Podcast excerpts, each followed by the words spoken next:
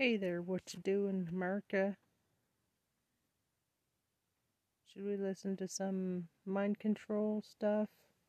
Or Diaper Don braces to lose it all this week? That sounds fun. Streamed six hours ago. Six hours ago. Thanks to 320k, even though it's all law enforcement. where it hurts.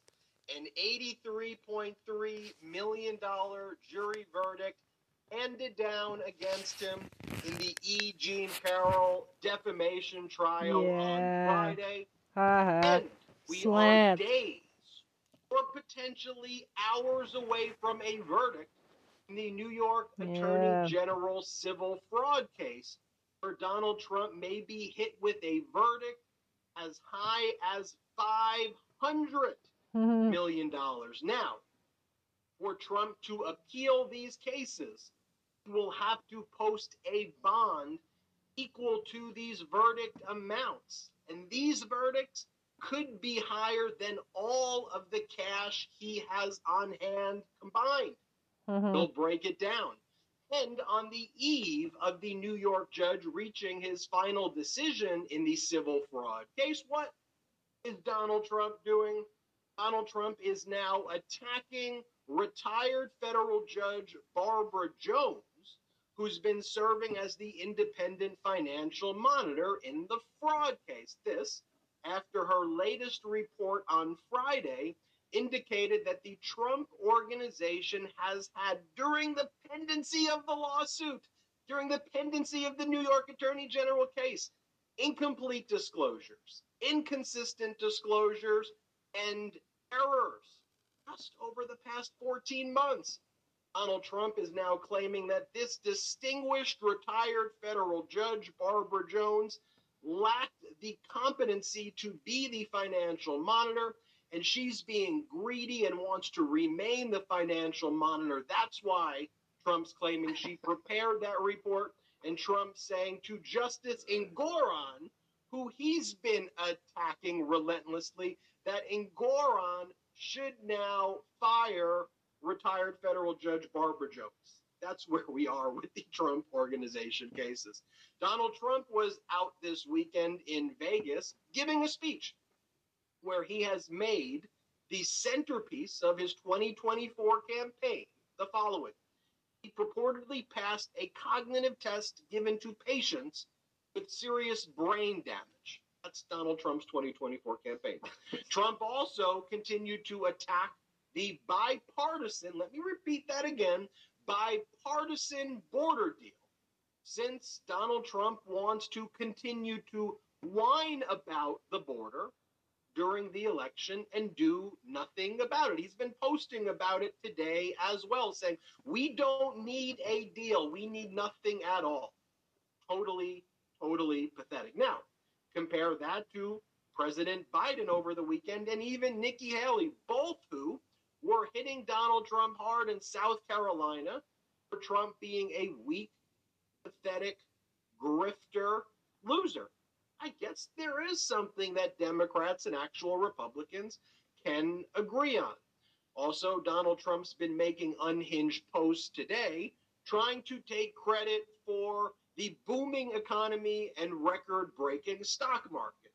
Trump is claiming apparently that uh, because he keeps taking cognitive exams that that's one of the reasons the stock market is doing well right now. Also, Republican leaders and influencers spent the entire day attacking Taylor Swift and her boyfriend, Chiefs tight end Travis Kelce, and the NFL claiming, if you guessed a conspiracy, you're right, but get this one, that Swift and Kelce are in a relationship as part of a Democratic psy-op to attack Donald Trump.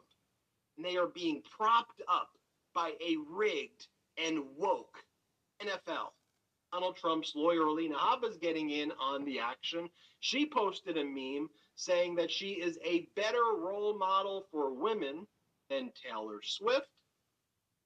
Wow, delusional. Also, Meidas Touch hit a new record high 2.5 billion with the B views, 2.5 billion views. But more important than that, more important, frankly, than all of that other news I mentioned, Jordy, who's not with us today, had a beautiful baby boy.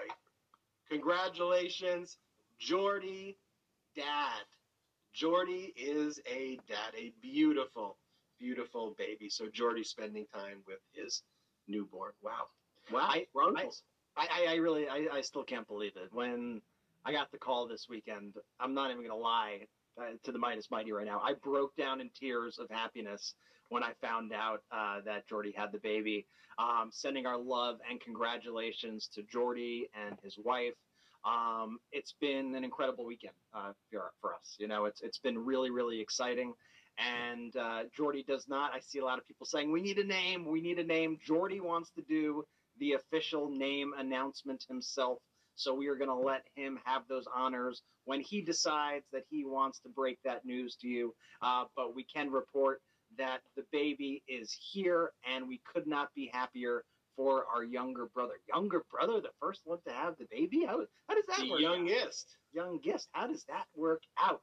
Anyways, uh, let's get it. We've talked more about that on Patreon, patreon.com slash Meidas Touch. You can check out the after show there. Man, do you feel like these people are losing it even more, like by the day? It's an exponential losing of their minds. This Taylor Swift thing, in particular, which we'll get into in a little bit, I really like these moments that they have because it really exposes the brainworms that they have.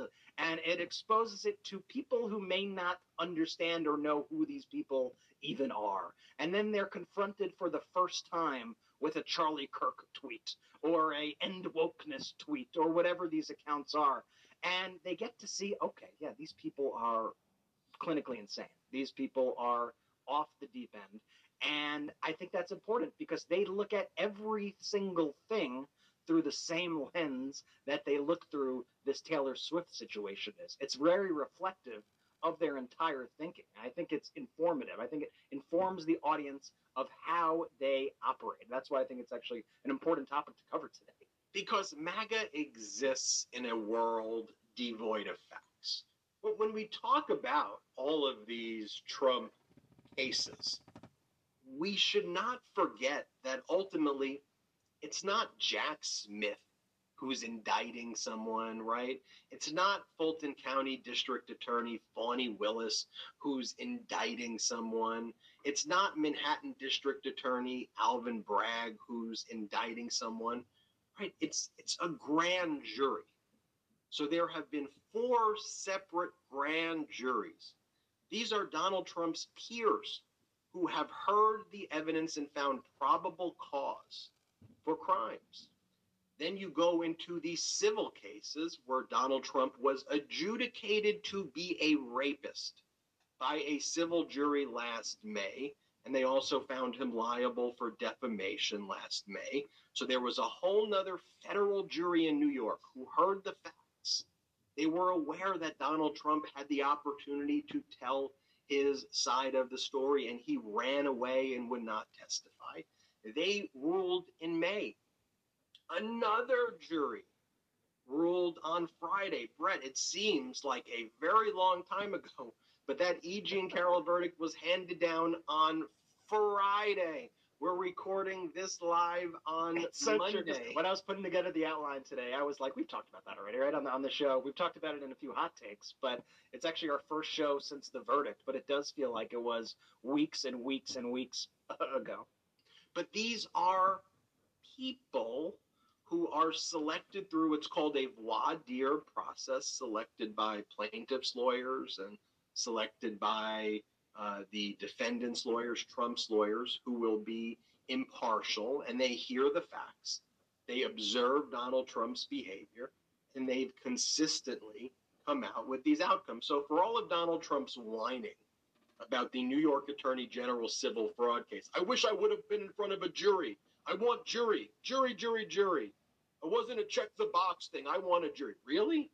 because every jury you've been in front of, you've also lost. By the way, including the criminal jury in the other Manhattan District Attorney criminal case that people seem to have forgotten, where the Trump organization was found criminally liable for over a dozen felonies, and the Trump CFO, Alan Weisselberg, served hard time at Rikers Island after pleading guilty to tax fraud.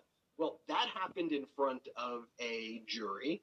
And so, once again, on Friday, a jury of Donald Trump's peers ordered him to pay $83.3 million to E. Jean Carroll for his defamation. Now, I've done a lot of trials, I've been to a lot of trials. I've never seen a trial where the defendant was generating the evidence against him in real time at the trial, where Trump was posting more defamatory statements, and then in real time, E. Jean Kaplan's lawyers, E. Jean Carroll's lawyer, Roberta Kaplan, would then take the documents and then show the jury, hey, look what he just posted. Hey, he just posted this. Hey, we got another one right now during the opening, during the closing, throughout the proceeding, generating evidence in the case against him. I just hadn't seen that before. And Alina Habba, on behalf of Donald Trump, their defense was that E. Jean Carroll got what she wanted. She should be happy. Why is she upset? Donald Trump made her famous, ladies and gentlemen of the jury. That's actually what Alina Habba's main argument to the jury was that throughout her whole life, E. Jean Carroll wanted fame, and she got it. Trump made her famous. Her rapist made her famous, and then he keeps defaming her. Why isn't she thanking this man? That's actually the argument that Alina Habba made. So we can talk about, of course, how incompetent Alina Habba is, how she didn't know how to introduce evidence, establish a foundation. She didn't know that you have to like pre mark exhibits. She couldn't know her way around or didn't know her way around the courtroom at all. But when you remove all of that, if you remove all of the incompetence, the fact that she's never done a federal trial before, that she had no clue what she was doing, how disgusting of a defense was that? And then you would have Donald Trump in the courtroom, like saying things under his breath. She's a liar. She's a liar. She's a liar. And he would storm out of the courtroom when he didn't like what was being said by E. Jean Carroll's lawyer. So a jury saw this behavior. And in the closing argument, E. Jean Carroll's lawyer looked at the jury and said, You saw how this man behaved. You saw how he treated you during this process. Think about that. And you saw that even during this case, he kept on defaming her. So, what is it going to take to get him to stop? And this $83.3 million verdict, which included 65 million in punitive damages, 18.3 million in compensatory damages, it's like the perfect verdict because it's going to be so hard to overturn those numbers on appeal. The Supreme Court has held that if punitive damages are like 10 times your compensatory damages, they could potentially be reduced as being too high. And there are some New York cases that say after five times compensatory damages, courts will scrutinize it.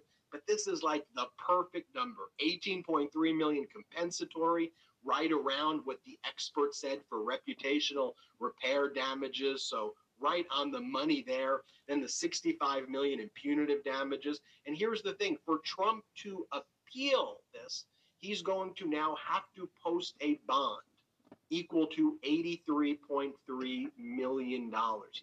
Otherwise, E. Jean Carroll can start collection activity. It won't stay the collection activity unless he posts this bond. So what did Alina Habba do right before we went live? She sent a letter. There she is, right there. She sent a letter attacking federal judge Lewis Kaplan Ah. based on some New York Post story, which she called an investigative piece, but in fact, it was just a piece quoting her. Like the New York Post story that she claims has this evidence which shows that Judge Lewis Kaplan was a mentor to E. Jean Carroll's lawyer, Roberta Kaplan.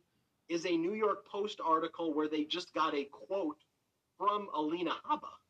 And so it's not an investigative piece at all. And she's basically saying that federal judge Lewis Kaplan engaged in impropriety and she's attacking him in a letter. He almost locked her up before closing arguments because of her behavior. And I'm just waiting for that response by Judge Kaplan to drop any moment now. And now that the jury verdict is done, I think you could even see Judge Kaplan have far more serious penalties. This was the title of the investigative piece that Alina Habba was citing. Trump lawyers will use conflict of interest between Judge Carroll's attorney in appeal of $83.3 million jury verdict. And it quotes Alina Habba as saying, This is insane. So she's quoting that as an investigative piece, which is just her quote to a Murdoch property as evidence to attack the judge and saying the judge had an unlawful conflict of interest. Think about that. She's the worst. She is the absolute worst attorney on the planet. Uh, for all of her mocking of Taylor Swift, which we'll get to in a little bit, I think if you threw Taylor Swift in the courtroom, Taylor Swift, with not a single law class, would do a significantly better job than Alina Habba.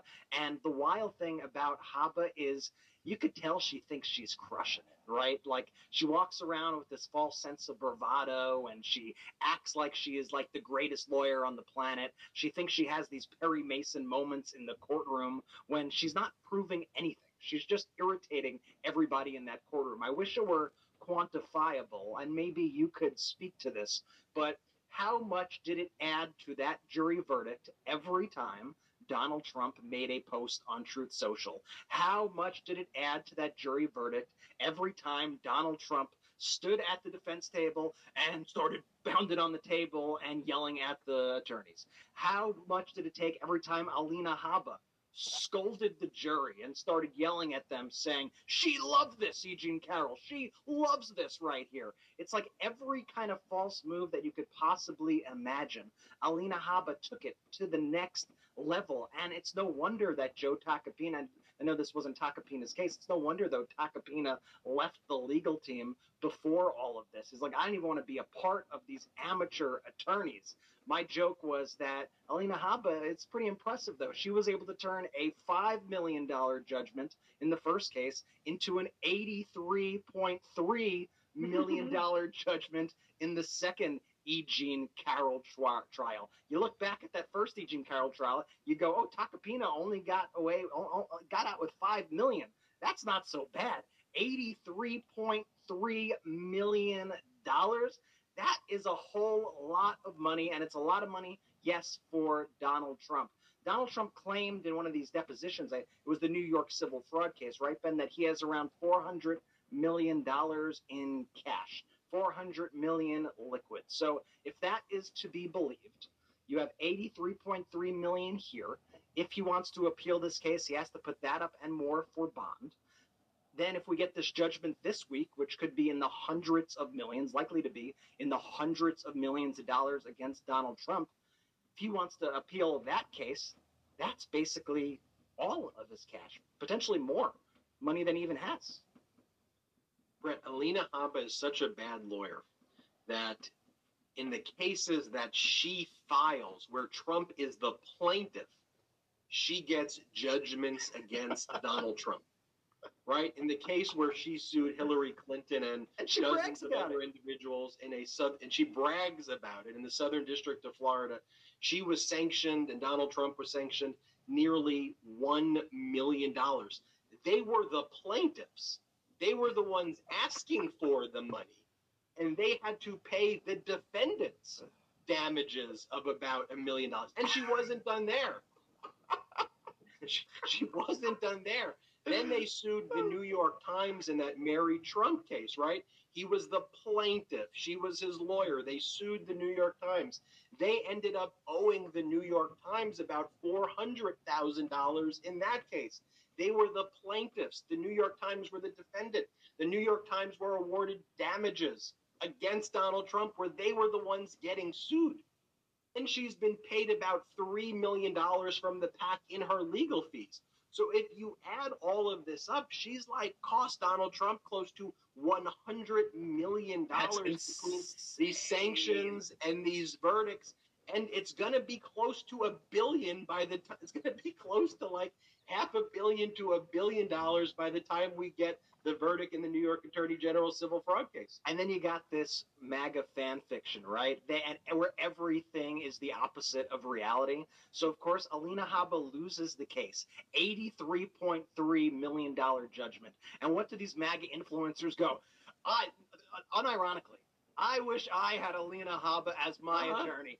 Thank God Donald Trump is represented by somebody like Alina Habba when I saw that, I said, yeah, I, I, I agree, actually. Thank God Donald Trump is being represented by Alina Habba. She is the absolute worst attorney on the planet. The worst. Her post was, this is far from over after she got hit with that verdict. This is far from over. We are just getting started. Hashtag MAGA, hashtag Trump derangement syndrome. Ah, self diagnosis it's borderline just like like you couldn't write this in a script how corny it is, right? Like after the bad guy gets defeated or the bad person gets defeated, it's like this is far from over. We are just getting started. Just getting started. What losing? You're yeah, yeah, yeah. You're just getting started because next week the switch. Okay, so I think she was telling the uh, truth. Started with what? We're just getting started losing money because this week we lost 83 million. Next week it might be 350 million, 500 million. We'll see.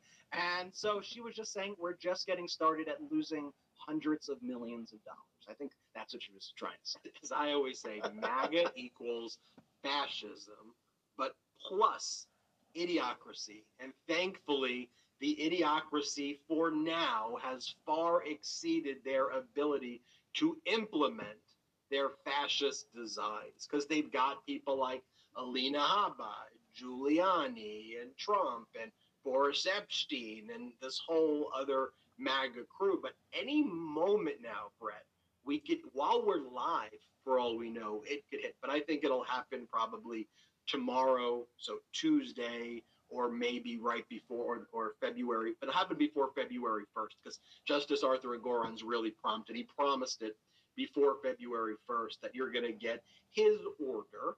And we have New York Attorney General Letitia James requesting at least $370 million in damages in the civil fraud case against Donald Trump.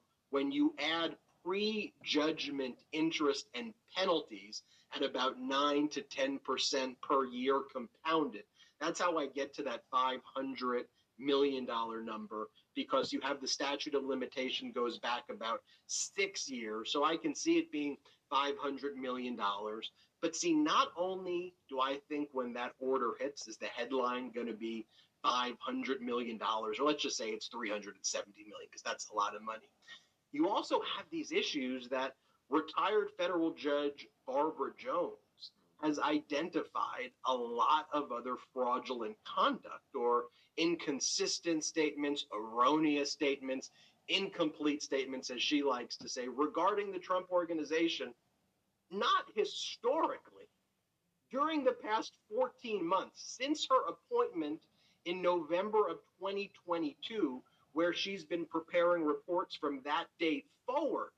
She says, quote, I have identified certain deficiencies in the financial information that I have reviewed, including disclosures that are either incomplete, present results inconsistently, and or contain errors. And in one footnote, Judge Jones notes a potentially fraudulent loan scheme by Donald Trump, and she suggests that Donald Trump may have falsified disclosures by fabricating the existence of a loan worth $48 million that was purportedly being parked in an entity controlled 100% by Donald Trump called Chicago Unit Acquisitions LLC.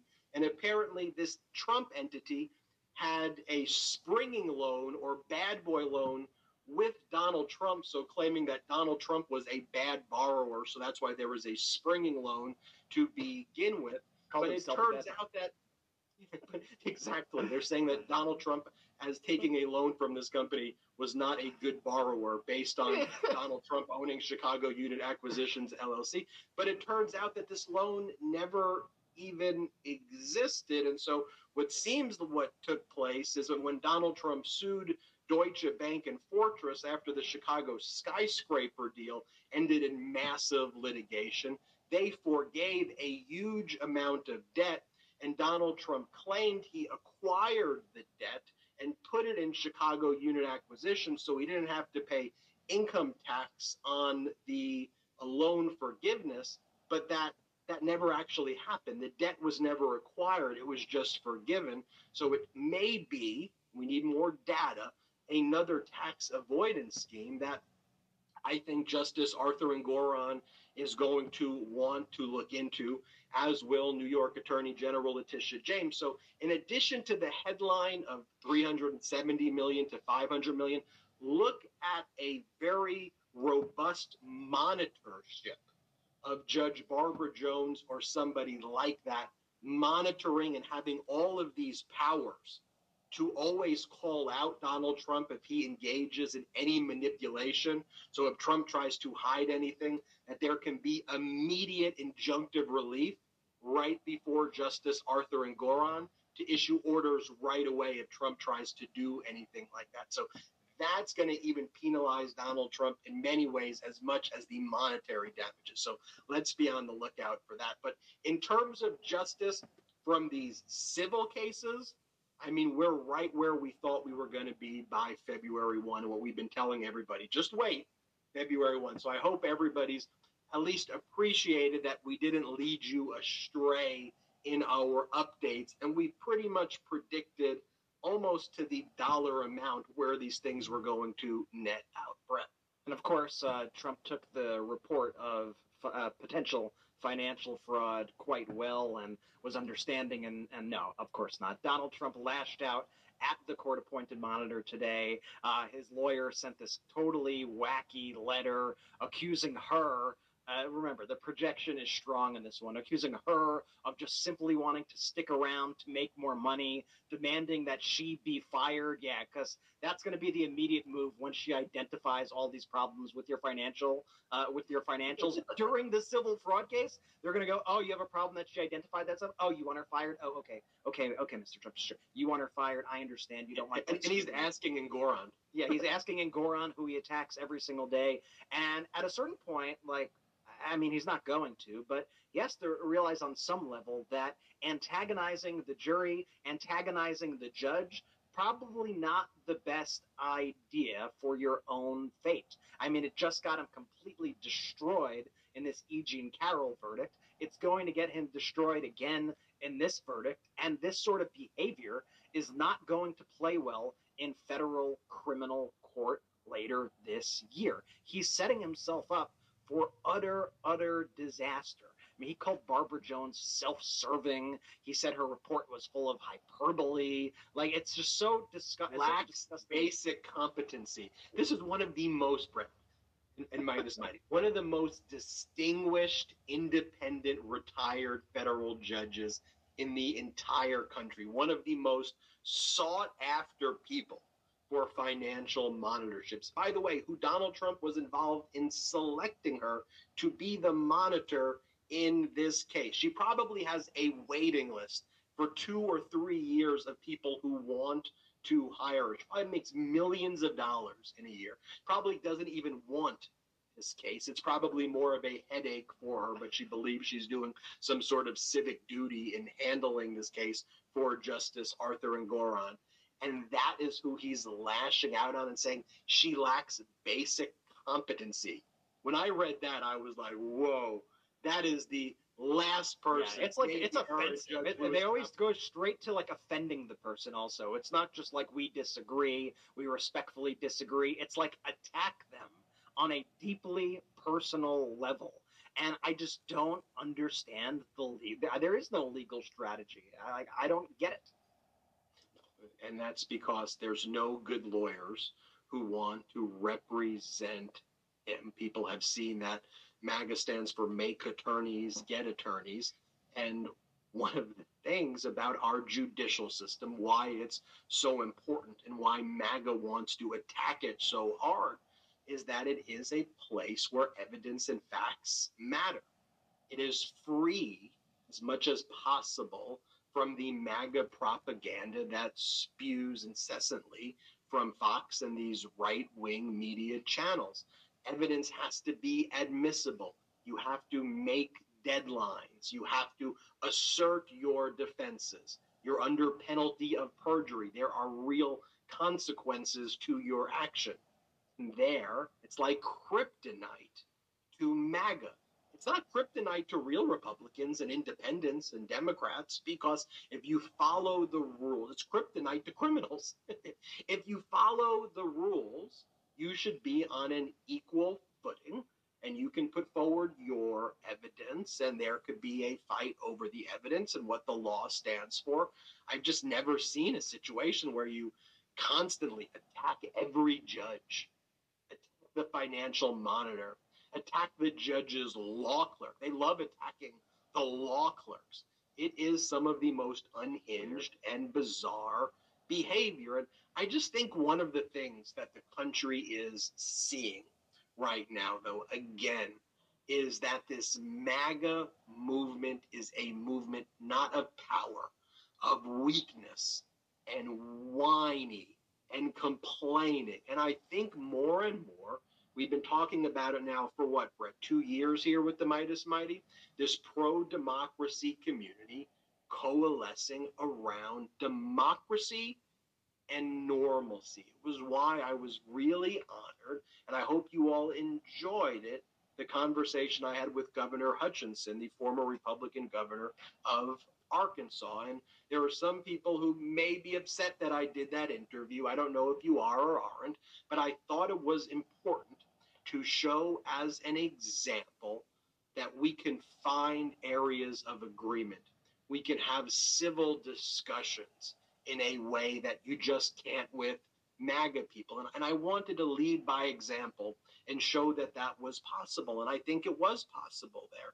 And I think we had respectful disagreements. And again, there are areas where I probably vehemently disagree with Governor Hutchinson, but I think we handled it in a respectful way. Let me just show you a quick clip of that interview, but I'll tell everybody go back and watch that interview if you have the opportunity here. Let's let's play this clip. Governor, do you think Donald Trump is an actual conservative? Do you think Donald Trump is like an actual Republican in the party that you know? No, no.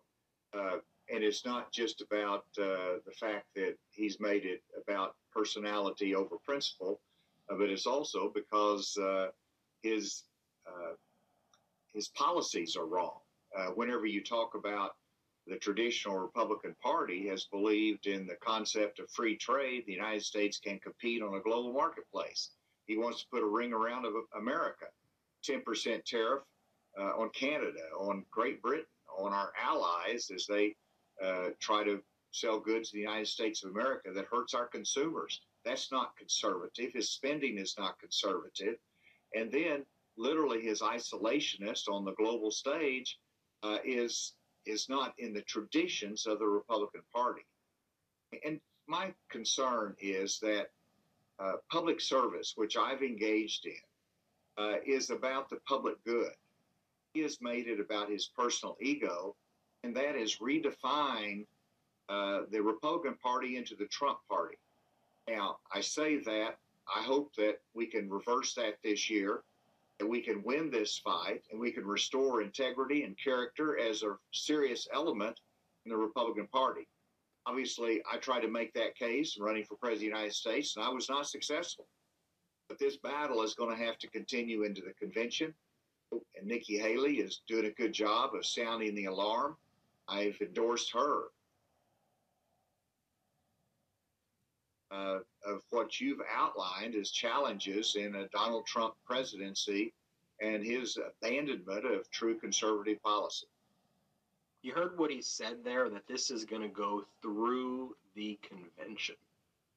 Through the convention. And I wonder if Nikki Haley's looking at all of Donald Trump's mounting legal problems, potential bankruptcy, cognitive issues, and saying, I should stick around no matter what here because he is disintegrating very, very quickly. And I want to share some of those clips with everybody of Trump in Vegas, where, I mean, he went up there, you know, and I was like, you know, don't, this may be rude. I don't know what Trump. I'm not sure you can be rude. You know, I'm like, this is like, like, is this like Shamu at SeaWorld? Like, like everybody, I passed the cognitive test. You all can't pass it. 98% of you would fail this cognitive test. And this is part of his speech. He goes around the country praising insurrectionists, talking about a song he made with them, and bragging about passing cognitive tests. And then when he talks about the military, you know, he's like, you know, I spoke with this world leader about our missile system. And then he goes, and I was like, ding, ding dong, a whoosh, ding dong, ding dong, a whoosh, whoosh, ding, ding, whoosh, whoosh.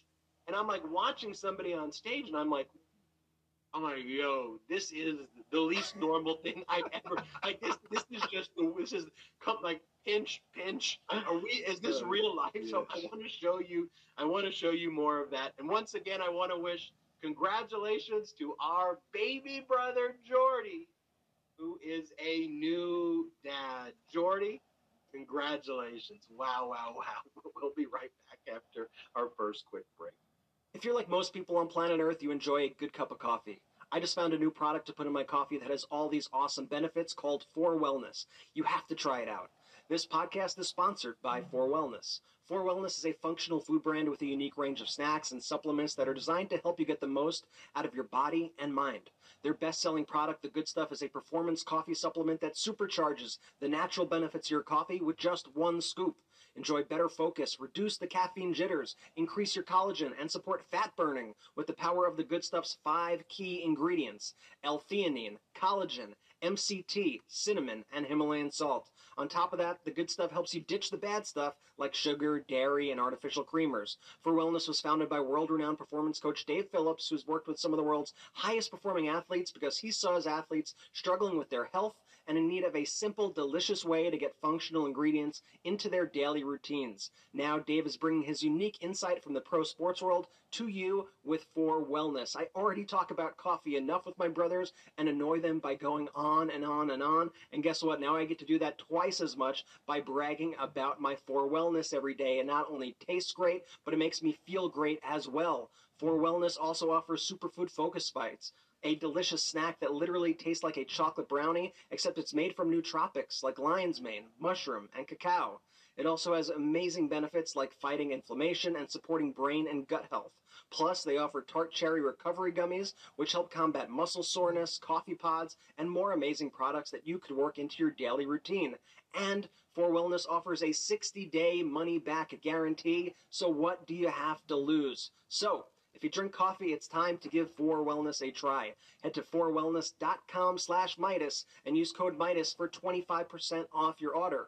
Once again, that's 4wellness.com backslash M-E-I-D-A-S for 25% off. And make sure to use my promo code Meidas so they know I sent you. Are you self conscious about your smile due to stains? Are your teeth aging you? Popular food and drinks are known to stain teeth. Beverages like coffee, tea, and wine stain them over time. So, what can you do to brighten your smile? Well, you should give Smile Actives a try. Smile Actives is safe, effective, easy to use, and will keep you smiling proudly. As you probably already know, I'm a big tea drinker like many people. You may be a coffee drinker, and over time I noticed my teeth lose some of their brightness that I was used to seeing. 97% of Smile Actives users in a clinical trial reported up to six shades whiter on average, all within 30 days. Simply add Smile Active's Pro Whitening Gel to your regular toothpaste. It's been formulated with polyclean technology to boost stain removal and deliver active whitening ingredients into the teeth's grooves and crannies to get better whitening. Smile Actives makes teeth whitening gel that can simply be added to your toothpaste every time you brush your teeth. So no change in your routine, no extra time, and no more messy strips, trays, or lights. People will start commenting on your whiter, brighter smile in just days. Smile Actives is the whitening boost your favorite toothpaste needs to give you the smile you deserve. Here's what you got to do. Visit smileactives.com slash Meidas today to receive a special buy one, get one free offer with auto delivery plus free shipping and handling. That's smileactives.com slash Meidas. S M I L E A C T I V E S dot com slash Meidas. M E I D A S. Terms and conditions apply. See site for details. Do work that makes Phoenix work. Apply today at phoenix.gov slash jobs. See site for details. We're back live here, Meidas Touch Podcast. Ben and Brett, once again, congratulations to our baby brother Jordy for his new baby. We can't give the name yet. Jordy wants to do that on his terms. Very- very a secretive. of that in the comments. Very secretive, Jordy, but he will release the name on his own terms, and we will we will figure uh, that out. You know, Brett, when I would go downtown LA, um, to downtown LA to my office there, um, there was somebody there, you know, who kind of clearly, you know, had issues, and, and, and I mean this in a very serious way. And the individual, I, I believe, um, you know, did not have a home, and the person referred to himself as Doctor Alien. And it's just a true story, you know. And Doctor Alien, uh, he would show up. That's what he would refer to himself as. And as you would, you know, he'd be on the corner of where the office was, and would kind of just shout out these things over and over again you know, as you were kind of walking into, you know, the, the office and whether it was kind of making sounds and repeating the things, you know, over and over and over again, you know, and, and it, it, it reached a level where it was serious and where we could, you know, offer help and the health services in LA, you know, weren't great. We would do our best to try to do whatever we can.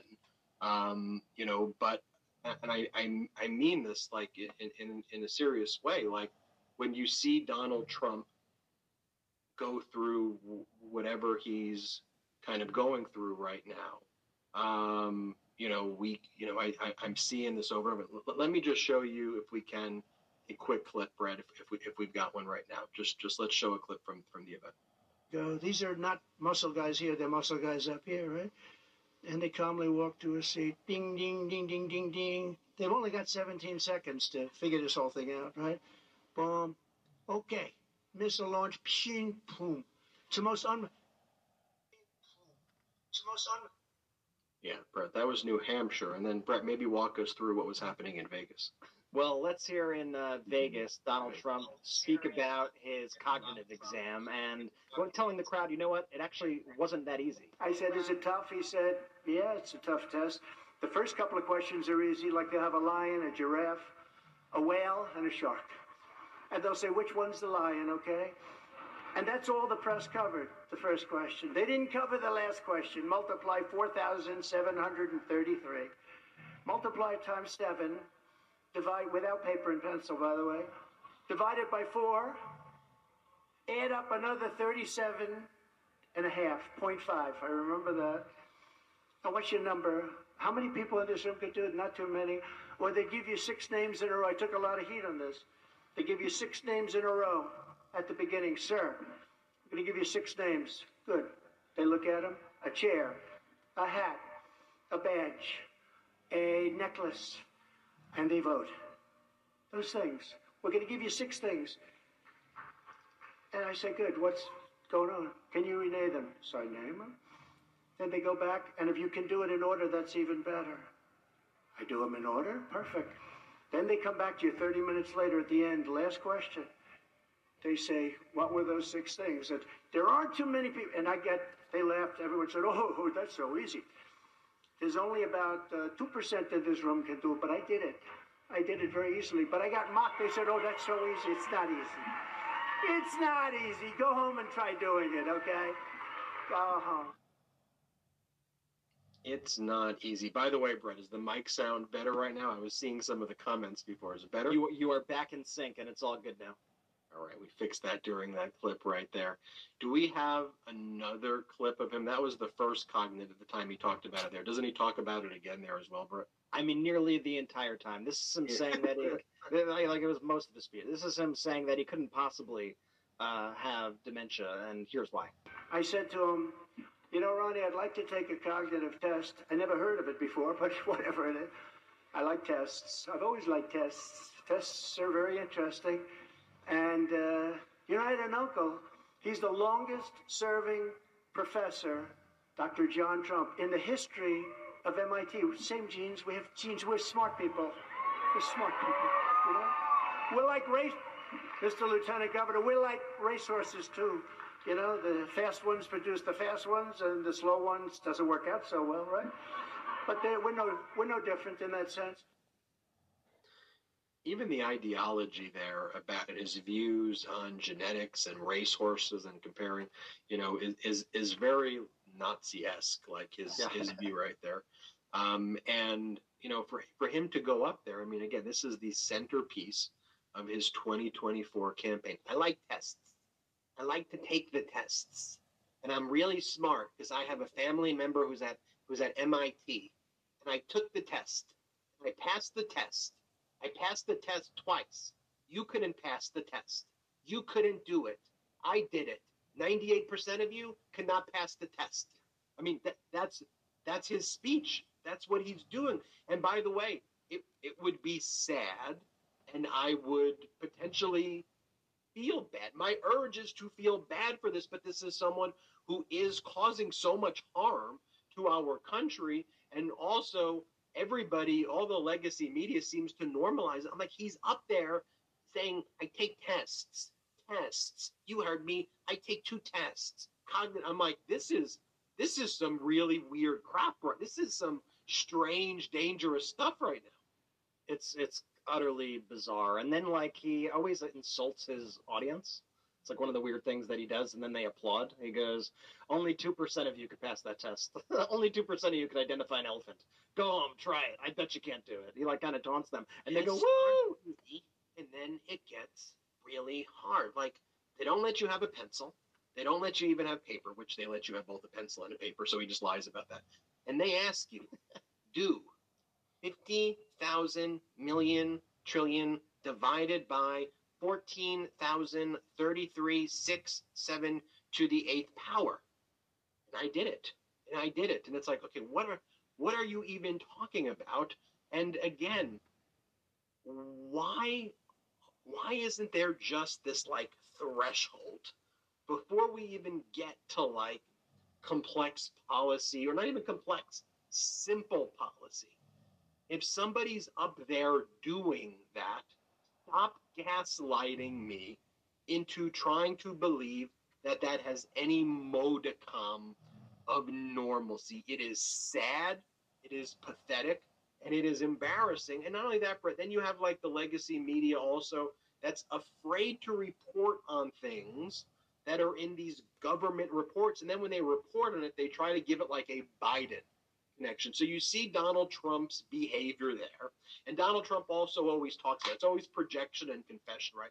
He's always like, well, the reason that President Biden must be doing good speeches speeches is that he's jacked up on drugs. He's got all this drugs that they're injecting into him. That must be what's taking place. There, he's always being injected with drugs. That's why he's so like. First off, why is Trump talking about that in his speeches? Why is he so obsessed with that? But did, we did a whole video on this. How the Trump White House became an actual pill mill. Like there's nothing that they do that's lawful. They turned the White House into a pill mill, and they were dispensing like really hard drugs in massive quantities in the White House. Massive amounts of fentanyl, Versed, Ambien, ketamine, hydrocodone. I mean, look at the list right here. This is a list. This is just one. Some This is one page. This is just a small sample from the Inspector General DOD report. and then like copious copious DOD. amonts of these drugs, right? Like a large sum. Like you look at the amount, amounts of drugs, massive quantities. two thousand These pills are of drugs Ambien. that are given in operating rooms. Why are they being passed out in the Trump White House to people who shouldn't have access to these things? It violates all protocols Like, this is not how it would be dispensed even in a hospital or through legitimate pharmacists. And this was all being done at the White House. That's just a small sample that was in the Inspector General report that was just released called Evaluation of the DoD Internal Controls Related to Patient Eligibility and Pharmaceutical Management within the National Capital Region Executive Medicine Services. And this report basically determined there wasn't a problem anywhere other than in the White House, the Trump White House. And yet the NBC headline said, like, before Biden. Like, they couldn't even say, like, this was happening during the Trump White House. Like, do you remember when there was like trace amounts of cocaine found in the visitor center? The visitor center, where tens of thousands of people show up each day or week. That's where they found trace amounts, and Fox made that their story every single day. And you have fentanyl and ketamine and all of this Ambien and Provigil and Versed, all hard drugs, operating room type drugs that are on this list as well, that are being dished out to Trump White House officials by the thousands. The only part that's redacted is who it was ordered by and received by, but it was ordered by a senior military official assigned to the White House, and then who it's received by is redacted here. This type of stuff is not being reported like anywhere else, and where it is, they're not just show me what's happening right here, right, Brett? Like this is some absurd stuff. Yeah, I mean, to put the Biden administration in a headline like this by NBC is completely egregious and a complete abdication of their journalistic duty. But these are like, it's not just a little bit of drugs. This is a whole lot of drugs, a whole lot of incredibly strong, powerful, powerful, powerful drugs that we have going on here at the Trump White House. I would love to see the overlap. I know we're not going to be able to. I would love to see the overlap between the Trump officials and these MAGA Republicans who who go, "There's fentanyl coming across the border. Look at all this fentanyl coming across the border." And the people who are ordering fentanyl from within the White House itself. It almost seems like the White House is a greater source of these drugs than the border is. Like that's where our concern had to be. The Trump White House, the epicenter of drugs in America. When you look at this report, It follows every fascist playbook, also, though, literally the playbook. Blitzed, the, the book by Norman Uh-huh. Miller, Drugs in the Third Reich, how Hitler and all the Nazis were always drugged up on all of these super hard drugs. I mean, the types of stuff they were dispensing at the White House like candy is reserved for operating rooms. I tell everybody, go back and take a look at the hot take I did on it. I spend 18 minutes going through each page of this. Does- doesn't it make a little make it doesn't, doesn't it make a little bit of sense to you though when you're like, oh, they're all on drugs? Like, oh, okay. Everything makes sense. It all yeah, opens it up. Yeah, you're like, okay, now now, now now, like it's a clarity. It's like a lens snapping into focus. You're like, oh, okay, now I understand. And if, if all you remember, uh, you know, Dr. Ronny Jackson, who was the White House doctor for Donald Trump, what was his nickname? His nickname was the Candyman.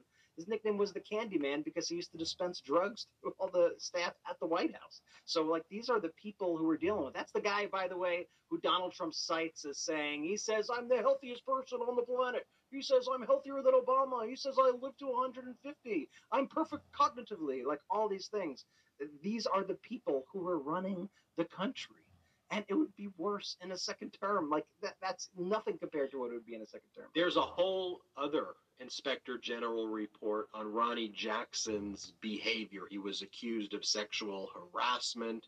He was accused of other misconduct as well. There was one woman who talked about how he would show up in the middle of the night and knock on her door when they were traveling abroad, begging to be let into her room. And she thought that was so utterly inappropriate. And you see these patterns repeat itself over and over again. And what we do here at the Meidas Touch Network is like, I'm just reading the report. Like, I'm just sharing with you what is said. And, and how is this not a front page story that there were massive amounts, massive amounts, morphine, fentanyl, ketamine being dispensed like candy in the Trump White House? I guarantee you, if that was happening with Biden or with Obama, not only it would be impeachment. time. Absolutely, absolutely. And how do I know that? Because they go after him and try to impeach him based on Hunter Biden's struggles with drug addiction, who wasn't even in the White House during the relevant period of time. It has nothing to do with President Biden's policies at all. Anyway, I digress there. But when you watch Donald Trump's behavior on stage, Brett, that was the point I wanted to make. Oh, this all makes sense now. that was the point I was looking. Ah, I I get it. I get- I get what's going on I see what's happening. Oh, when he goes ding dong, ding dong, bing, whatever he says. Okay, anyway, here Donald Trump is praising MAGA Mike Johnson, Speaker of the House's coffee boy, for blocking border security. Here, play this clip.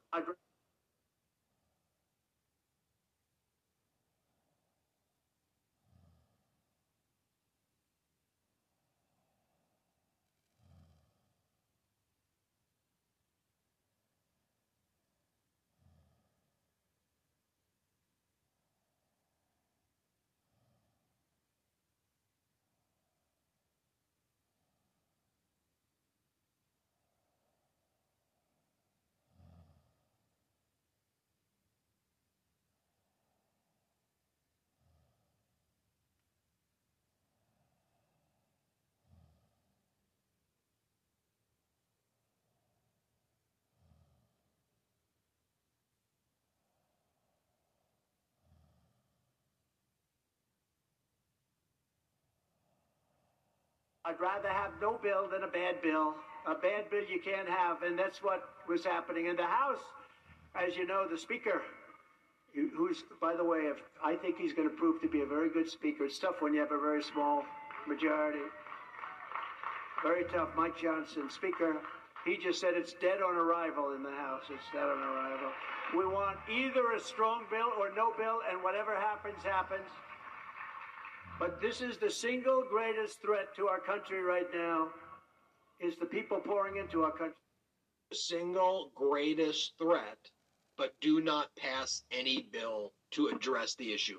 I would like to keep on whining about this like a loser and complain about it rather than actually take action because I believe for MAGA Republicans or actually for Trump, it's a winning issue. I mean, how I'll. I'll say this: if if they were really being genuine and there was truly, in their words, hmm. an invasion, then you'd probably need to do something immediately. It's not something, and and you have the Republicans now openly saying this: we're going to wait until the election because we think Trump is going to be president, and we're going to wait for him. We want to hurt President Biden. They don't say President Biden, but they go, "We want to hurt Biden." Like they openly are just admitting that. If this were truly the emergency that they say it is, then they would take action right now. And President Biden has put forth, uh, well, he, he's signed on. He said that he would happily sign the bill that the Senate is working on, which is like one of the strongest immigration bills, I think, ever in the history of the country.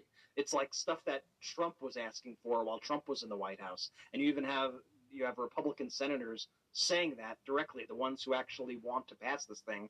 And yet you have President Biden calling their bluff here on the border. And we'll get into some of the details on that in a bit. And what do they do? They go, absolutely not, because we don't want to give Biden a win. And here is Donald Trump again, again saying that he does not want the Republicans to pass this bill. Maybe eight times that amount. We cannot let this happen to our country. As the leader of our party, there is zero chance I will support this horrible open borders betrayal of America. It's not going to happen. I noticed that, and I'll fight it all the way. I noticed a lot of the senators, a lot of the senators are trying to say respectfully, they're blaming it on me. I said, that's okay. Please blame it on me. Please. Because they were getting ready to pass a very bad bill. And I'll tell you what, a bad bill is, I'd rather have no bill than a bad bill. A bad bill you can't have. And that's what was happening in the House. By the way, he can put together actual sentences. Still, Yeah. when you listen to it, it's just kind of gibberish words together. There, he's not speaking in full sentences, and he's just everything's like that's bad, it's bad. Do not pass it. That is bad. Do not pass the bad bill. It is bad. Okay, it is bad. Do not do it. And it's like, what do you even? Like, there's no detail. There's no. ni- It, it is so humiliating to watch, and it's just such an odd thing to actually have someone leading the Republican Party who is trying to destroy the country each and every day, who's like inflicting real harm on our country, whether it's the border or supporting Ukraine, because he thinks that it's a winning issue to try to cause us all harm. It's sad and it needs to be reported that way because that's what he's telling us. He's saying it out loud. Yeah, and the good thing is, at least finally, finally, finally, that Nikki Haley is fighting back in this matter. Hello, guten Morgen.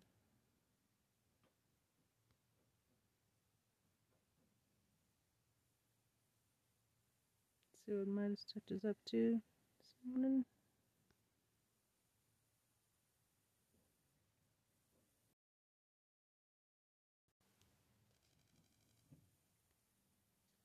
Hmm.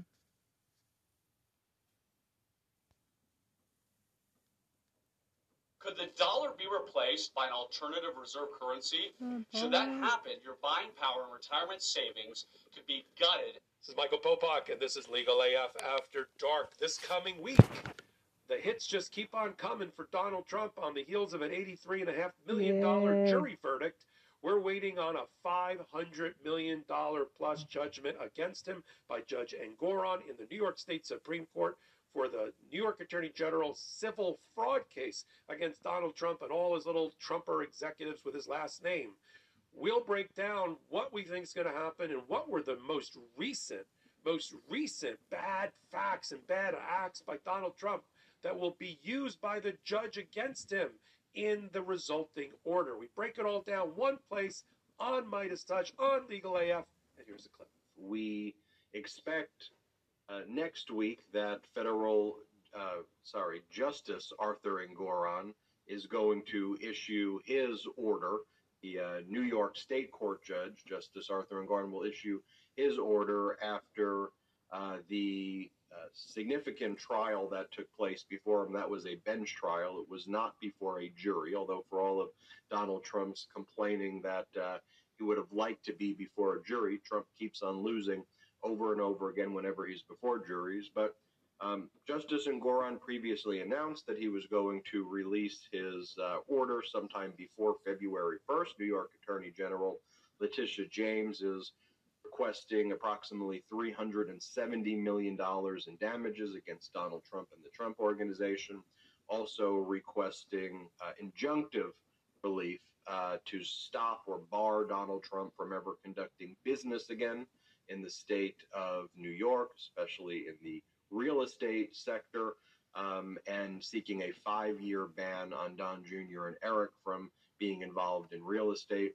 Um, New York Attorney General Letitia James has already prevailed regarding her uh, prior claim as to the dissolution of the Trump organization, where Justice Engoron ruled in uh, the favor of the New York Attorney General's office that based on the systemic and persistent uh, fraud and the fact that there were no disputed facts that the Trump organization would be dissolved. That's currently uh, under appeal, but that's paused while we wait for Justice Arthur Engoron's order here as to the remaining causes of action, which include the disgorgement, the return of ill gotten gains. That's what disgorgement is return of that money that you basically took improperly from the state of New York based on your uh, conduct into that.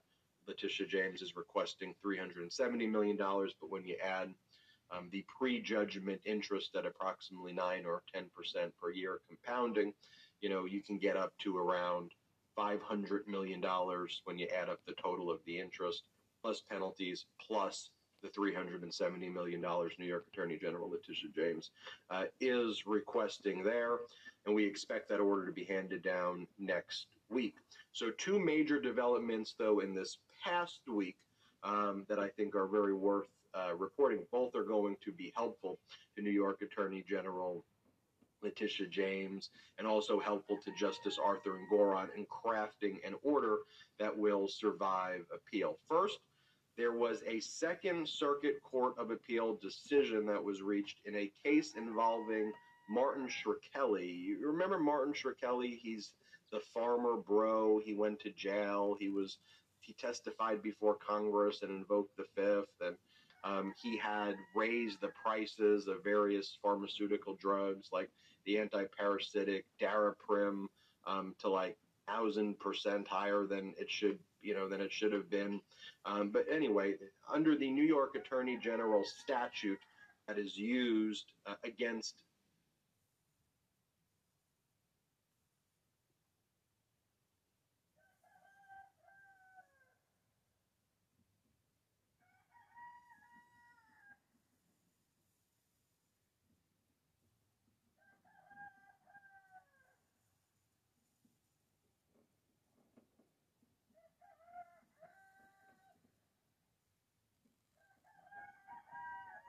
the pharmaceutical industry, New York Attorney General Letitia James is seeking to ban Donald Trump from the real estate industry and from doing business in New York.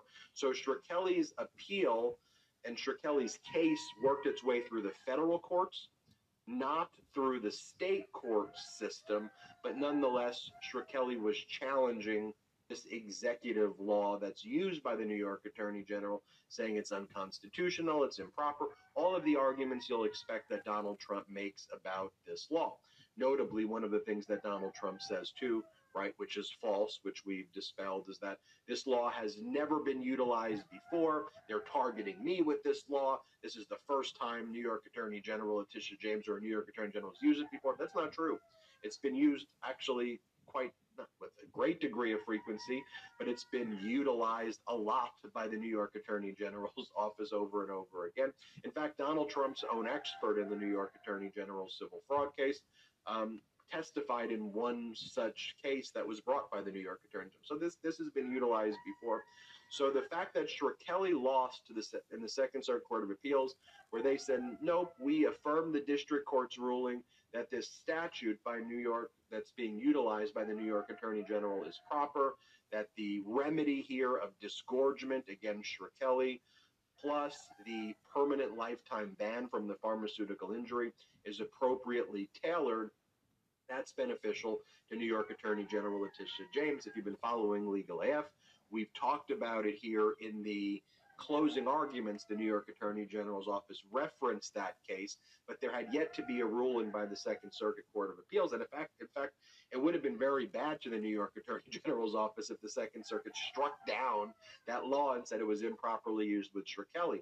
But as soon as the Shkreli decision was just handed down, what did New York Attorney General Letitia James do? Like any really good lawyer, immediately sent a letter to uh, immediately sent a letter to Justice Arthur Engoron informing Judge Engoron of the decision reached by the Second Circuit. Now, the Second Circuit is not the appellate division in the state court system, it's in the federal system.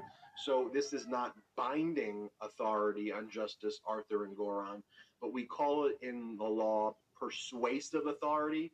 And the fact that it's happening in a federal court in New York I would say it's powerful, persuasive authority that shows that the New York Attorney General has the authority, and it's a recent case, to do the exact remedy that she is seeking against Donald Trump. So the Shkreli ruling, I think, was a big one right there. And then we get this Barbara Jones letter. The retired Judge Barbara Jones, the independent monitor, uh, who was appointed after New York Attorney General Letitia James prevailed in an injunction back in uh, 2022. Um, Judge Engoron found Trump was engaged in ongoing issues and ongoing financial machinations that required somebody to oversee what was going on. And Popok, you read this letter by Judge uh, Barbara Jones here. This is an independent judge. She was selected by Trump. Both parties selected her. This is someone with an impeccable reputation whose job was just to look through the books for the past 14 months. Her job isn't to, she's not a judge, right? She, she doesn't make the ruling. She just reports on what she sees. And her letter says she's reviewed for the past 14 months. I've identified certain deficiencies in the financial information that I have reviewed, including disclosures that are either incomplete, present results inconsistently, and or contain errors. In addition, although while defendants have been cooperative, uh, uh, have been cooperative, information required to be submitted to me pursuant to the terms of the monitorship order and review protocol has at times been lacking in completeness and timeliness. I have previously reviewed these items with the Trump organization, which has often agreed to modify the disclosures or implement processes that improve accuracy, transparency, and the timeliness of their disclosures. In other words, they're continuing to engage in this conduct. And then you read this footnote, Popok, that talks about footnote six, where they're talking about inconsistent disclosures, incomplete disclosures, and errors just over the past 14 months. Of particular note, I discussed the springing loan previously disclosed as being between Donald J. Trump individually and Chicago Unit Acquisition, an entity related to the Trump Chicago Tower, with the Trump organization several times. When I inquired about this loan, I was informed that there are no loan agreements that memorialize the loan, but that it was a loan that was believed to be between Donald J. Trump individually and Chicago Unit Acquisition for $48 million. However, in recent discussions with the Trump organization, it indicated that it has determined that the loan never existed, and thus it would be removed from any upcoming forms submitted to the Office of Government Ethics and would also be removed from subsequent versions of the MAML, which stands for Material Assets and Material Liability. So a $48 million phantom loan sounds like fraud to me. And Popok, Judge Jones, it's not her job to say this is fraud or not fraud, just to flag what she found. It's for New York Attorney General Letitia James to you know characterize it a certain way and the judge to make rulings. But this happened since the filing. Finally, before I pass it to you, before all the legal AFers get upset, Popok was having some technical difficulties on his end, which is why I hogged this category. Otherwise, I would share and let Popok speak. So, for anyone in the comments who are saying, let Popok speak, I was doing Popok a solid right there. I'm going to let Popok take the full next topic after we talk about and Judge Barbara Jones a, to make up for it. and does not have a Popok mute button. I, I, I assure you, I had some technical difficulties as Ben outlined. We've got good news um, that we can report right on target, right, right, right about what Ben said to start the podcast. Judge Engoron is going to be issuing his uh, order on Wednesday, court has announced this week, just as we said, waiting for the results of the uh, jury, the federal jury, the E. Jean Carroll case, and waiting for this report that we're going over in detail by former Judge Barbara Jones. Judge Engoron is ready to uh, having, I'm sure, as I said earlier in my analysis uh, weeks ago, that he had most of that order um, written uh, at the time of the closing arguments a couple of weeks ago that went terribly for Chris Kise, the, the lawyer for Donald Trump, and uh, was just waiting to see if there was anything that he had missed in in in uh, in 11 weeks of trial, in dozens of witnesses, in the experts, uh, so-called experts by Donald Trump, and in the thousands of pages of exhibits that he and yes, shout out to his principal law clerk that he and his principal law clerk sifted through and coordinated and um, and and um, analyzed uh, for the 11 weeks. It's not judges that are the bench trial judges and not the jurors for fact finding. Don't wait until the very end in order to start drafting or um, coming up with their uh, final judgments. They are every day. They are noting things in the daily transcript of that trial about things that will be important to their ultimate decision, um, and uh, and they're making notes and taking notes in real time that end up getting you know weaved into their order. So it shouldn't come as any surprise that a couple of weeks after, less than a couple of weeks after the oral argument, he's ready to issue what, what I expect would be a 15, 20, 25, whatever page, single spaced, as only Judge Engoron can do, order against Donald Trump upwards, upwards, I think closer to the 500 million that you talked about. And now he's got, the judge has even more fodder and firepower because even though the persistent fraud findings are for a period of time, not necessarily up to the moment, the monitoring as a remedy that he installed and will continue, obviously, to keep in place to make sure that there are controls over this New York corporation unless and until the time when they are dissolved, which is a separate matter, I guess, at the appellate court level. Um, this only gives the judge, and I'm sure he will cite to it, that even today, an organization that Donald Trump still heads and for which his his children are still officers um, uh, and control officers is not being honest and truthful and forthright nor have proper controls in place in the company even at the moment even to the moment and that demonstrates that they have no interest or desire um, to run the to run that organization in a way that's consistent with New York law and um, and and the judge's findings. And to your point about the law at the uh, the Kelly case, I always get his name screwed up. Pharmabro case that the Second Circuit came down with, although not directly on point, it does talk about the powers of a New York Attorney General or Attorney General to seek both disgorgement and industry banning. That that law that she's using has been on the books since 1956. Uh, Jacob Javits, for which there is a convention center named after him in New York, before he was a senator, was an attorney general, and he got that power back in 1956. That's how long that's been on the books. So if you don't like the way New York corporation law works, or you don't like the power of the attorney general, such as the NRA that incorporated in the early 1910s in New York, or Donald Trump's organization, who his father incorporated in New York in the 1950s and 60s. Then you move out and you go to states like DeSantis land in Florida, if you don't like that, where you don't have to worry about an attorney general going after you because they don't go after anybody, uh, especially the, on the MAGA world. But if you're going to stay in New York, this has always been a power. In fact, part of the power of disgorgement was was uh, embodied in a case involving the Trump organization and Trump University. And so, you know, and, and the ability to declare persistent fraud and the powers that flow from that. So for Chris Kise to continue to get up, uh, they have this this broken record. You know, Alina Habba can't stop saying it's almost like a Tourette's. She can't stop saying First Amendment. Everything is First Amendment. First Amendment right to defame E. Jean Carroll. First Amendment right for my client to say anything he wants that pops into his head in a courtroom.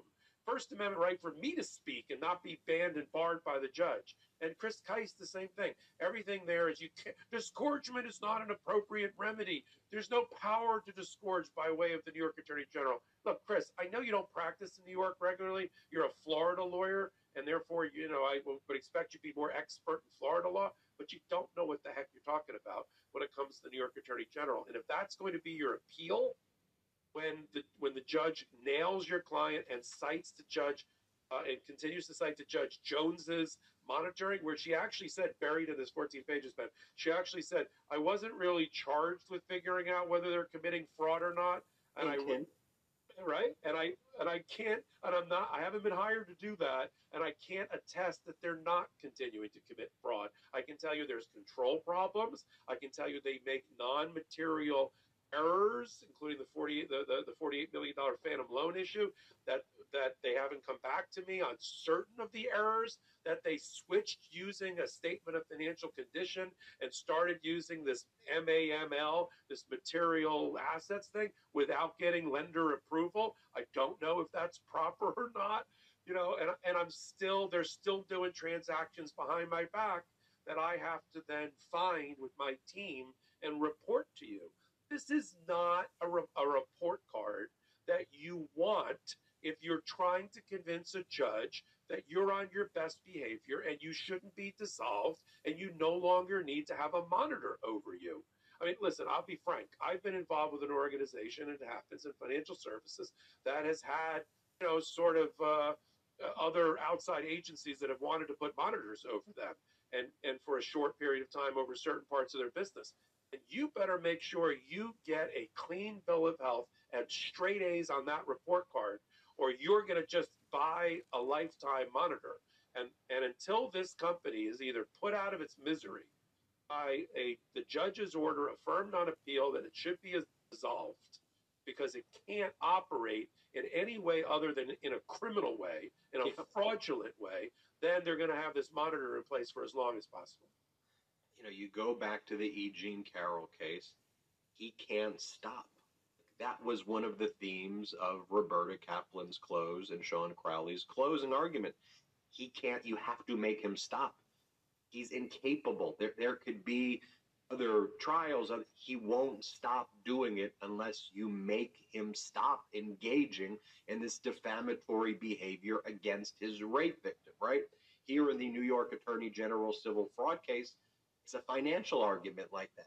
He, he's incapable of not committing fraud. He he continues to commit fraud over and over again and just can't be stopped. So, Judge, we have to use this law, which was just affirmed by the Second Circuit, because even during the period of the lawsuit, they kept on doing it. And again, while I think one of the headlines here is going to be the number, because the numbers always get lots of headlines, whether it's 370 million with penalties and prejudgment interest, 500 million dollars. We're going to be at half a billion dollars in judgments against Donald Trump by next week, where he's going again to have to post a bond in New York, like he's going to have to post a bond in the E. Jean Carroll. But look for, I'm looking for Popok, the other aspects of Justice Arthur Engoron's order, where he's going to talk about this continuing fraud and what's going to be done about it. Yes, he's ordered the dissolution. Yes,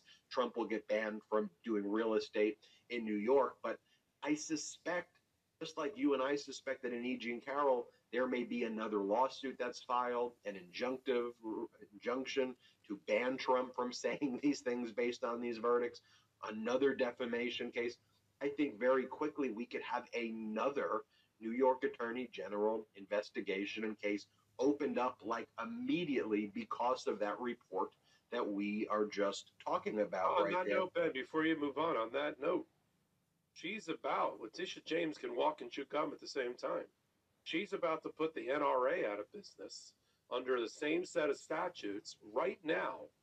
You know, while the case was dark against Trump, she started her case, not with Judge Engoron, but with another judge, but in the same in the same uh, New York State Supreme Court. And her team can put on two major cases at the same time. That and NRA and, and Wayne LaPierre are going to be barred and banned from ever doing business in New York again. The NRA tried to already move to a different state and reincorporate in Texas, but there still remains power of the New York Attorney General and the NRA, which we thought was in was was you know impenetrable and uh, not no harm could ever come to it in a case. Watch Letitia James in the same year as New York Attorney General take down Donald Trump for half a billion half a billion dollars put him out of the real estate business and do the exact same thing to the NRA. Well, if you like podcasts at the intersection of law, politics, and justice with lawyers who know what they're talking about, then you've come to the right place. Legal AF, the podcast. The title's exactly what you think, and there was an example. We do that times four, four different stories with lawyers analyzing based on their experience what's going on in the courtrooms around the country at that intersection. And we do it on Wednesdays and Saturdays, one place, the 2 million subscriber Meidas Touch Network on a Legal AF podcast and then on audio podcast platforms of your choice. If you know about Legal AF already and you're already part of our audience, thank you for being there for us. Take that clip and send it to people that are near and dear to you or in your life and ask them to join us. If you have no idea what I'm talking about, is that possible? That was Legal AF. I'm Michael Popok. And join us every Wednesday and Saturday, 8 p.m. Eastern Time, and then again on audio podcast platforms of your choice. So until my next hot take, until my next Legal AF, this is Michael Popok reporting. Love this video? Make sure you stay up to date on the latest breaking news and all things Meidas by signing up to the Meidas Touch newsletter at MeidasTouch.com slash newsletter.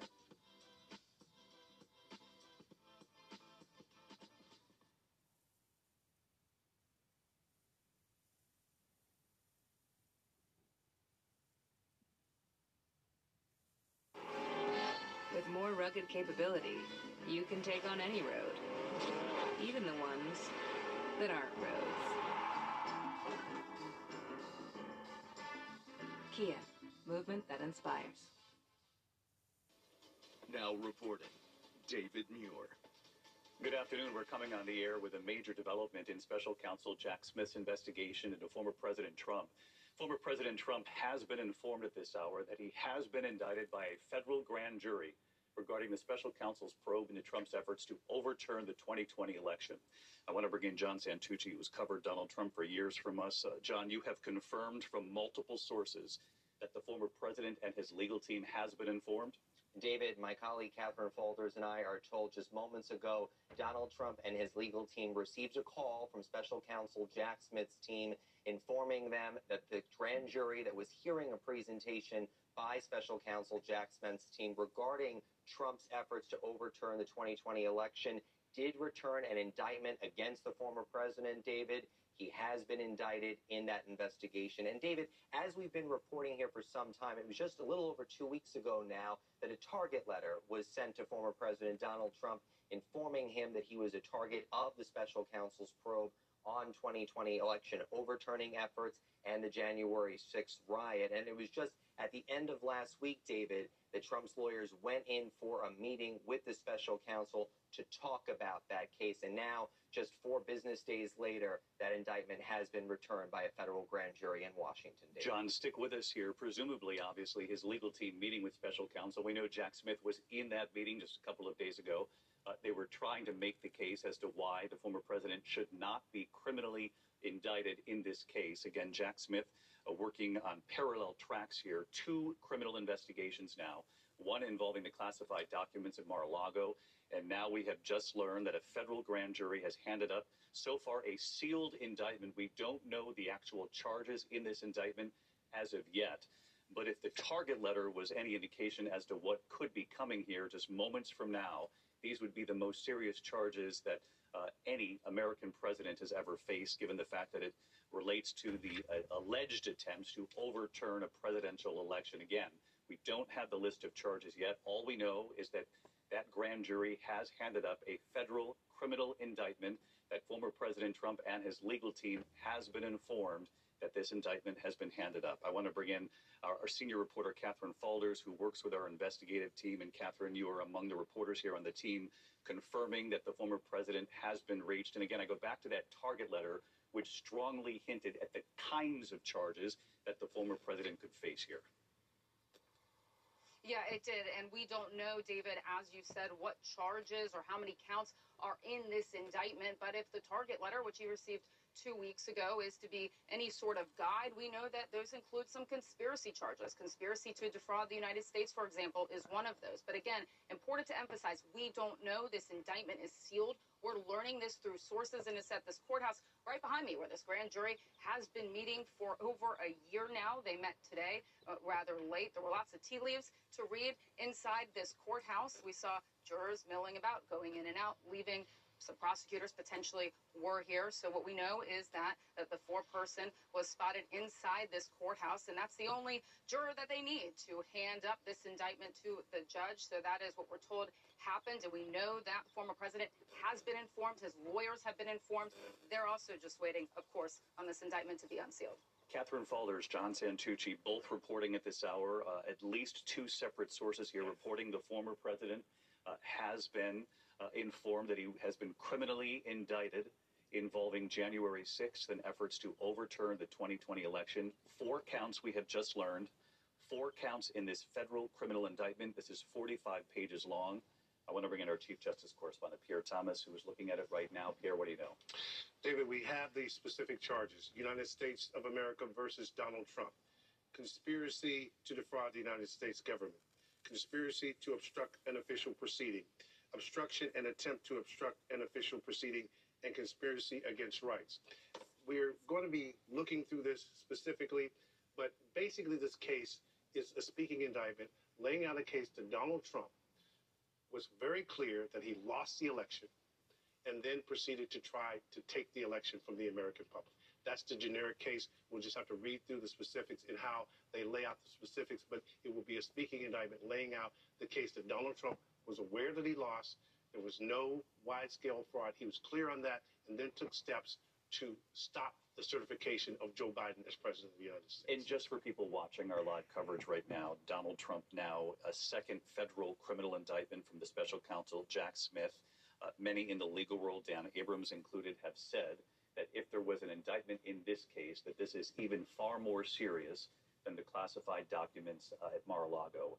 And, and perhaps one of the reasons why, Pierre, you just lasered in on this notion that the former president knew that he lost the election, according to Jack Smith and federal prosecutors. That's the psychological component here, that he knew and yet continued to move forward with uh, strategy to, to, somehow hold on to the White House. And, and, David, we have to be careful until we read the specifics. But to be clear here, they're suggesting that the President of the United States, Donald Trump, in office, was using the power of the presidency to retain power, to basically block the peaceful transfer of power. This is something that Merrick Garland, the Attorney General, talked about over and over again that they would hold anyone accountable who attempted to unlawfully block the peaceful transfer of power. I want to bring in Dan Abrams, our chief legal analyst. Dan, when you hear these charges, four counts conspiracy to defraud the United States, obstruction of an official proceeding, and deprivation of rights the right to vote, that your vote would count. Yep. Uh, these are very serious charges. Yeah, and, and, and now we, we have some detail as we read through this indictment in real time here. Um, a conspiracy to defraud the United States by using dishonesty, fraud, and deceit uh, to impair, obstruct, and defeat the lawful federal government function by which the results of the presidential election are collected, counted, and certified by the federal government. That is the one, uh, the defrauding of the United States, a conspiracy to corruptly obstruct and impede the January 6th congressional proceeding at which the collected results of the presidential election are counted and certified. Um, that is another account, a conspiracy against the right to vote and have one's vote counted. That, that's, that's more of a catch-all uh, one where it's been used a number of times in the 20th century, which is interesting that it's about voter fraud. Um, it, it's about basically saying, you know, in other cases where people were stuffing ballots, et cetera, and saying that deprived everyone else of the right to have the votes counted fairly. And that is now something that Donald Trump is being charged with uh, in this indictment, uh, which is one of the the, uh, the, the big picture pockets uh, that we have to look at here. David, can I add one thing here? Um, they're clearly stating that the fake electors this attempt to bring in fake electors uh, was part of a plan to defraud the American public with false statements to make them think that Trump, in fact, had won when he had lost. Pierre, I want to read this for our viewers watching this. This is the indictment just in, and again, you heard Dan there uh, list uh, briefly what these four counts would be. Uh, after an initial readout from Pierre, but I just want to read the beginning of this uh, speaking indictment. You heard Pierre reference that. We have seen this before from Jack Smith. It's what they call uh, in essence, a speaking indictment means to lay out in lay terms so that the rest of us and viewers, voters across this country could, in essence, understand why Jack Smith and his team are taking this action. Carefully laid out here for people at home, even to read 45 pages. I'm not going to read it all, but I will read the very beginning. It says the defendant, Donald J. Trump, was the 45th president of the United States and a candidate for reelection in 2020. The defendant lost the 2020 presidential election. Despite having lost, Jack Smith says the defendant was determined to remain in power. So, for more than two months following Election Day on November 3rd, 2020, the defendant spread lies that there had been outcome determinative fraud in the election and that he had actually won. These claims were false, and the defendant knew that they were false. John Karl, that is a significant part of Jack Smith's argument, and it goes to some of what the January 6th committee put before the American people, some of what you have reported, yeah. The psychology of the former president, and those in his inner circle who testified before the American people that this was a president who knew he lost. I mean, we remember the January 6th committee was almost entirely hearing from Republicans. And most, most, many of those Republicans, people close to Donald Trump, who testified over and over again that they told him that the election was over and that he has he had lost. David, I had a, a very senior Republican in that Congress tell me just about a week or so after the election, he is a man who knows he lost, and it is hard on him. Uh, but but I want to tell you there are also six co-conspirators that are listed in this. They are not named, but they are described. Four of them are lawyers. One of them is a Justice Department official, and another is a political consultant all being described as helping him to implement this scheme. And this, again, this is not just about the attack on the Capitol on January 6th. This is about a coordinated, comprehensive effort led by the President of the United States to overturn an election that he knew he lost. Let me just take this one step further, Dan, and then I'll bring it to you because Jack Smith lays this out very carefully. I had mentioned that in this indictment, he says the defendant knew that these claims were false, but the defendant repeatedly and widely disseminated them anyway to make his knowingly false claims appear legitimate, create an intense national atmosphere of mistrust and anger, and erode public faith in the administration of the election, Dan. David, I was just going to say the indictment goes state by state and basically talks about exactly what Donald Trump did and said. Because that's the key, right? I mean, you, you, you can make an allegation about the fake electors, right? And say, uh, these people, for example, some of them have been charged in Michigan uh, for their conduct. But you still have to show Donald Trump's role in this, that he knew what he was doing and that he was actually taking actions in connection with this. And the indictment goes through point by point about the calls he was making, uh, calling uh, the leaders in Arizona, calling leaders uh, in Michigan, et cetera. And, and that's the key here is to, to be looking for Donald Trump himself's actions, not just the broader. We've known for a long time about the issue of these electors. The question's always been exactly what did Donald Trump do? They said they actually make the point, though, in this indictment, and I want to add here that the defendant, Donald Trump, had a right, like every American, to speak publicly about the election and even to claim that there had been outcome determinative fraud during the election that he had won. He can claim that, they say. He's entitled to formally challenge the results of the election lawfully through appropriate means. But they go on to say, indeed, in many cases, the defendant did pursue these methods, methods, I should say, of contesting the election results. His efforts to change the outcome in any state through recounts, audits, or legal challenges were uniformly unsuccessful. And in many cases, John, as we reported on numerous occasions, these were Republican appointed judges who said, there's nothing here. most of them, many, some of them appointed by Trump himself. Uh, but what, what is significant here also is it outlines who told Trump that what he was doing and what he was saying was untrue. And it, it- it's pretty comprehensive. We've known some of this, but they go through the defendant's vice president. By the way, the role of Vice President Pence is, is critical in this indictment. The pressure that Trump put on Pence to use his power in presiding over the certification of those ballots on uh, January 6th is critical here. But the vice president told him it was wrong. Senior Justice Department's officials that he had appointed to the Justice Department told him that the election was not stolen. Uh, the Department of Homeland Security, senior White House attorneys, uh, senior uh, staffers on his own reelection campaign, uh, state legislatures and officials, almost all of them Republicans, uh, told him, no, the election was not stolen. The results are certified. We have no power to overturn it. And he continued to persist in pressuring them to use their positions to overturn an election that was over. Yeah, an extraordinary list of names and figures very close to the former president who repeatedly told him that he had lost the election. We know that Mike Pence, the former vice president, sitting across from me, I, I, I point blank said, Did you tell the president he lost? We lost here. And he said, On numerous occasions, I made that very clear to the former president. I want to bring in Aaron Katersky because this, uh, as we said before, this speaking indictment uh, goes into state by state here. One of the states it talks about is Georgia, and the according to Jack Smith, and it's been reported out uh, publicly, the intense pressure on elections officials in Georgia uh, to find the votes, a, a- state that Joe Biden won. Uh, we do have a piece of the audio of former President Donald Trump, that key telephone call uh, that has been uh, heard by the American people before, but that will play a role in this case. Let's listen to that audio, and then I'll bring in Aaron. So, look, all I want to do is this. I just want to find uh, 11,780 votes, which is one more than we have, because we won the state. 11,780 votes. I just want to find those votes. Let's bring in Aaron Katersky. And Aaron, this indictment uh, speaks to Georgia as well.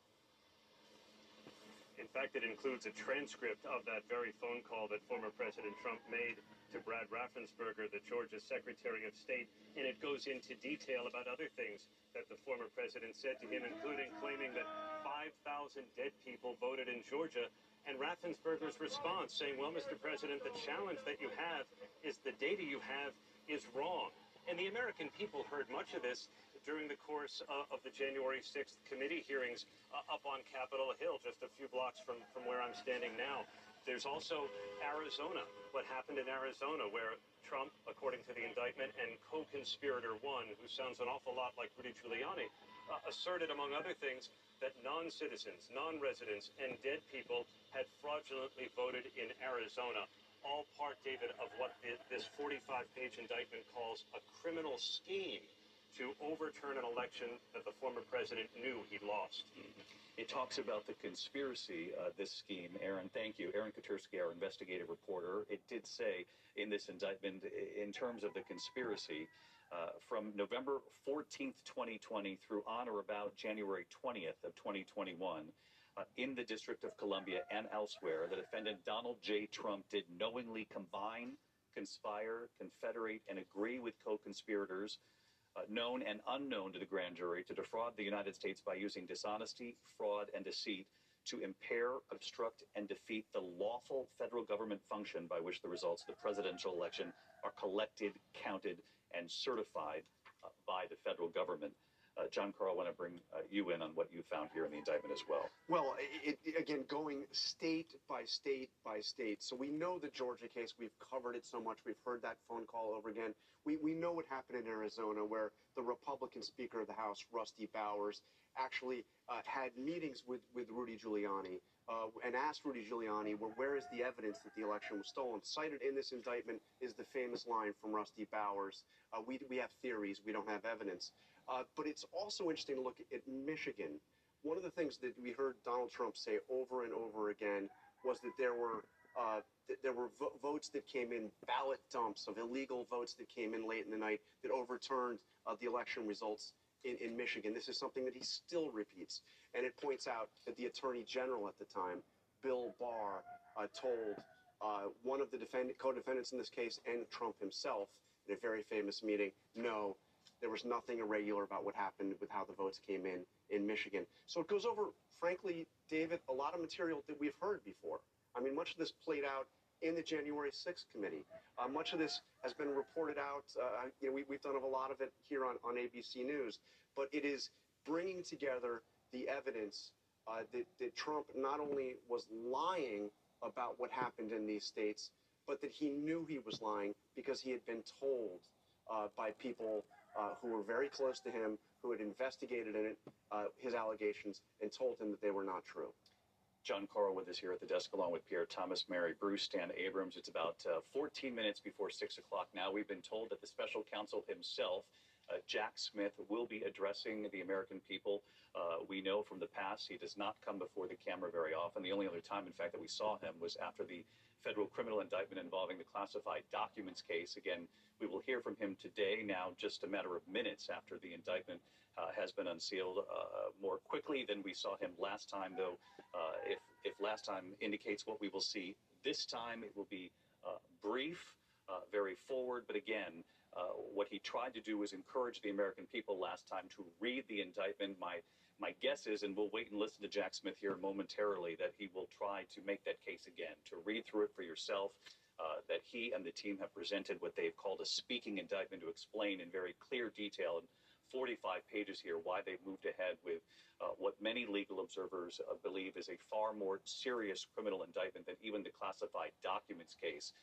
This case involves uh, a presidential election uh, alleged attempts to obstruct the federal government and proceedings of a presidential election, uh, confirming them, and, and, as Dan Abrams pointed out, that catch-all, the right to vote, uh, getting in the way of an American citizen's right to vote is one of the four counts here, basically, from uh, Jack Smith. And one thing I want to make uh, sure that we point out to folks at home watching this, it, it's not just Jack Smith versus Donald J. Trump here. These are grand juries that have looked at the evidence and said there is enough here. Right. I mean, look, people often say that a grand jury is a, a very low standard.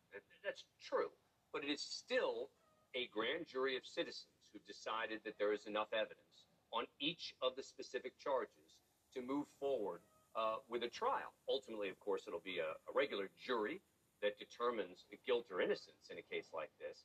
But they have used this grand jury both to subpoena witnesses, right? When you get a grand jury, you get the power to subpoena. People can't just say, I'm, I'm not going to show up, as might be the case in, in another venue. When it comes to a criminal case in a grand jury and you get subpoenaed, you got to show up. So they've had the opportunity to gather a little bit more evidence in connection with this than maybe even the January 6th Commission, which we should point out. The January 6th Committee wanted additional charges that Jack Smith and as special counsel did not pursue. Uh, for example, an insurrection uh, charge. That's not here. That would have been the most serious charge imaginable. And the special counsel decided not to pursue that as a charge in the criminal case. It's very interesting because the special counsel Jack Smith does bring up January 6th, the day itself, the attack. I want to bring back in Aaron Katersky to the conversation because Aaron, you you lasered in in the indictment where they talk about the violence of that day. With more rugged capability, you can take on any road, even the ones that aren't roads. Kia, movement that inspires. The violence of that day. Uh, In fact, the, the special counsel's indictment says that former President Trump exploited the violence and the chaos at the U.S. Capitol on January 6th. And, and the indictment begins this section talking about his speech at the ellipse before all that chaos broke out, quoting him directly, David, uh, where he says, We fight, we fight like hell, and if you don't fight like hell, you're not going to have a country anymore. And it goes on to, to list the, the, former president's actions th- that day as people were breaking through barriers that were cordoning off the Capitol grounds, advancing on the building, violently attacking law enforcement officers, and, and, and taking aim, the indictment does, David, at, at the former president's uh, d- decision not to, to try and stop it. And in this particular section, former President Trump joins more than a thousand other defendants who have been directly charged for various crimes because of their role on January 6th in breaking into the Capitol, in ransacking the building, in attacking some of the police officers. And, and for a long time, there were questions about the, the person who may have fomented all of this. Was he ever going to be charged? And now Special Counsel Jack Smith, in this indictment, has provided an answer, even though a specific insurrection charge is not there. Fascinating. Uh, Aaron Katersky with us. Uh, the references to what played out on January 6th, although the actual charge of uh, inciting an insurrection is not part of this count. This is something that the January 6th committee heard an awful lot uh, from them about the potential to charge on that. Jack Smith deciding uh, not to, though obviously as part of this indictment against the president goes into what played out on January 6th a big question going into today involving this federal criminal indictment. This is something that the former president uh, had suggested was coming and soon himself after that target letter several days back. Uh, Jack Smith and his team, characteristically very quiet in recent days, though now we have the indictment.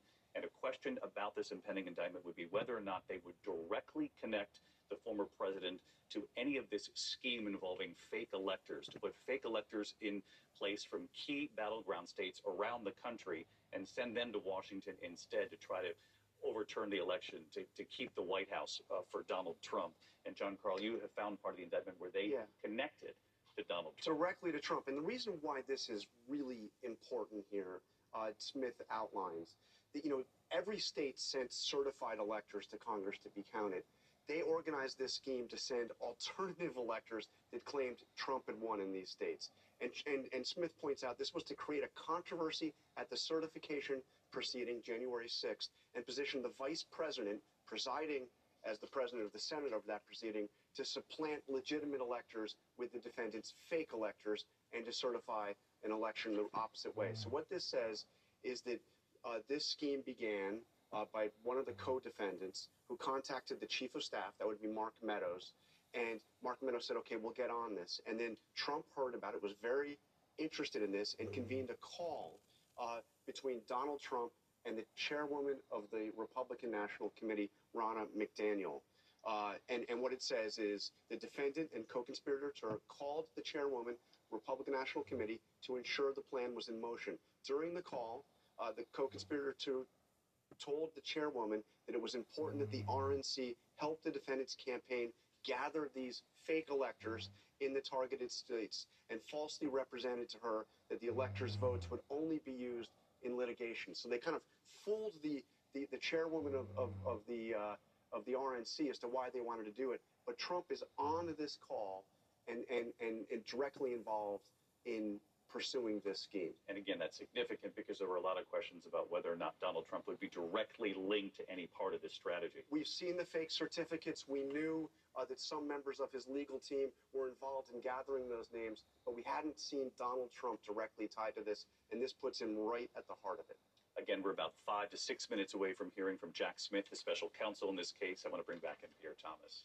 David, I'm struck by how the special counsel is directly making the claim that Donald Trump was a criminal president. Quote, he widely disseminated false claims of election fraud for months, despite the fact that he knew in many cases and had been informed directly that they were not true. One of the cases that they use is particularly, uh, I think, uh, specific and, and, and jarring. It said that President Trump asserted in the state of Pennsylvania that there had been more than 200, 205,000 more votes in that state.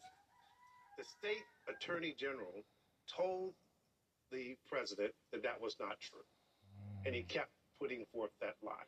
So they're making the case that time and time again, the people in a position to know that these claims were untrue were telling the president, no, your information is wrong. And I have it from additional sources. People were telling him at every turn, you're wrong, Mr. President. The information you're getting is wrong. And Jack Smith is making the case over and over again that the president knew he was wrong and kept putting forth the lie.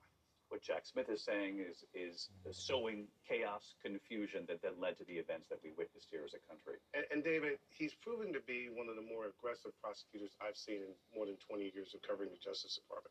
This notion of taking on a former president and basically basically coming to the conclusion that he was acting criminally, and now making that case before a grand jury, and now he's going to make the case to the American public. I think you'll hear the words something to the effect that no one's above the law and that this had to be pursued. Important to remember that Jack Smith also tried war crimes at The Hague not long ago.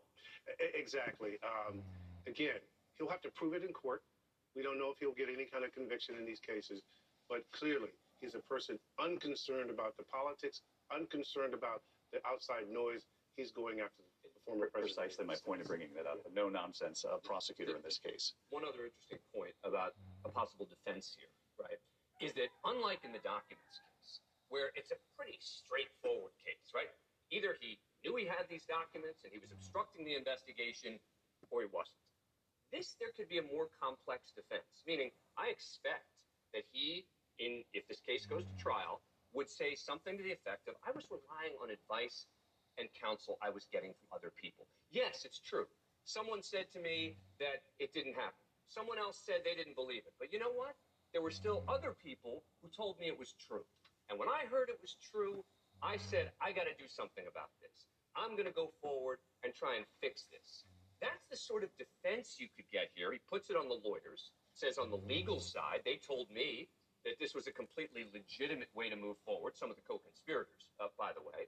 And then on the factual side, saying, I had people telling me that there were problems in each of these states, even though others were saying it's not true.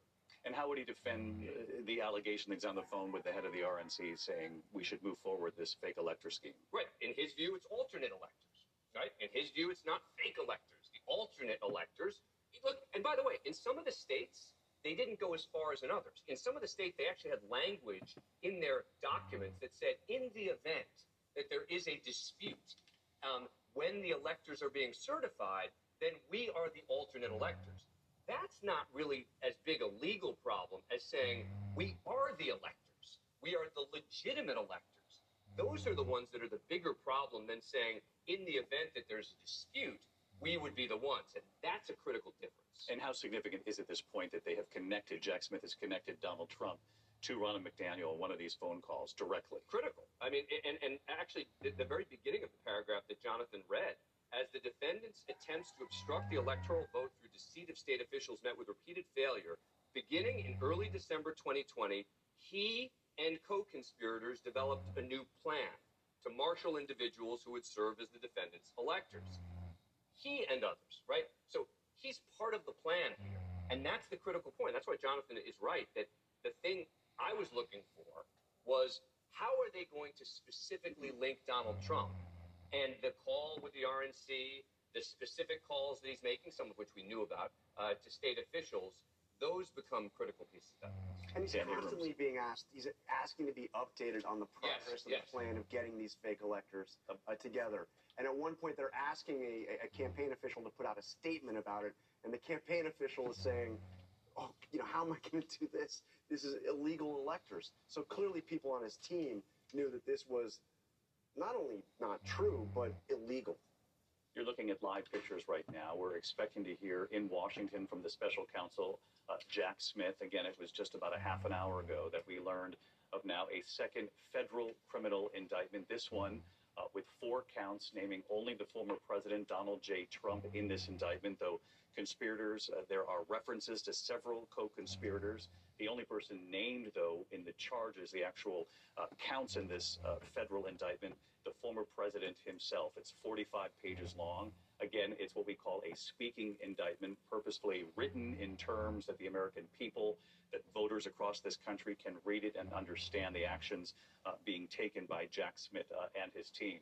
We're expecting to hear from Jack Smith. We've been told about 6 o'clock Eastern Time. We'll keep an eye on that camera. In the meantime, as we await Jack Smith, we have learned at this hour when we expect to see the former President Donald Trump first answer uh, these criminal charges. I want to bring in Katherine Faulders for that. A, a time and place on Thursday has now been set, Katherine?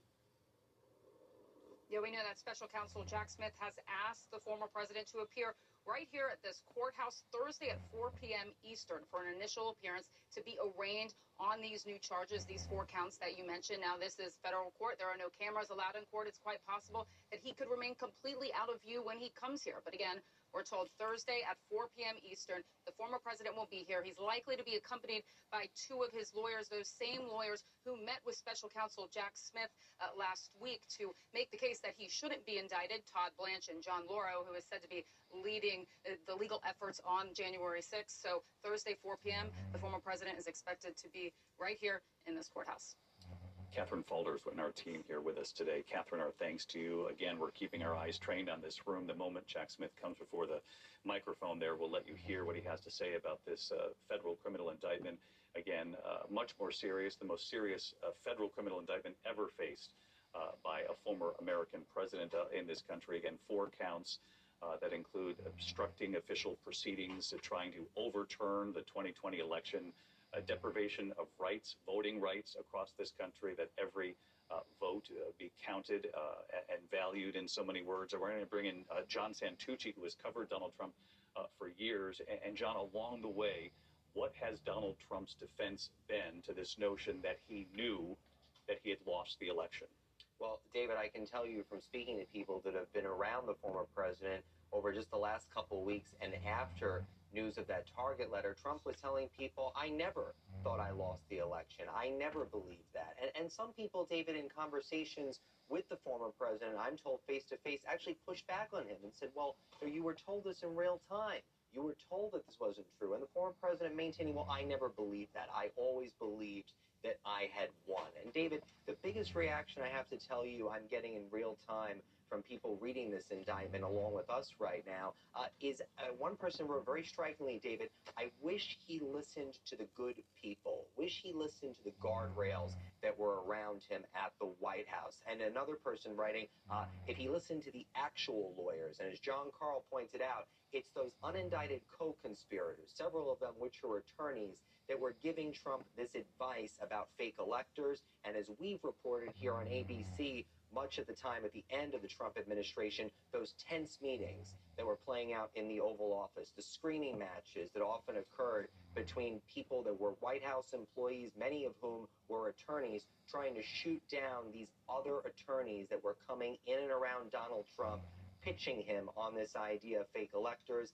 Fast forward now, David, to where we are. Trump listening to those people, engaging in those conversations, clearly has gotten him yet into another indictment. David. But uh, John, thank you. Is that a defense, though, Dan? That uh, I never thought I lost, and so what if I listen to the bad actors? If you go off of John Santucci's words, th- th- there are many who were very close to the president saying, "Now, I wish he had listened to the good ones." Right? Can he come out and say, "Well, I listened to the wrong ones"?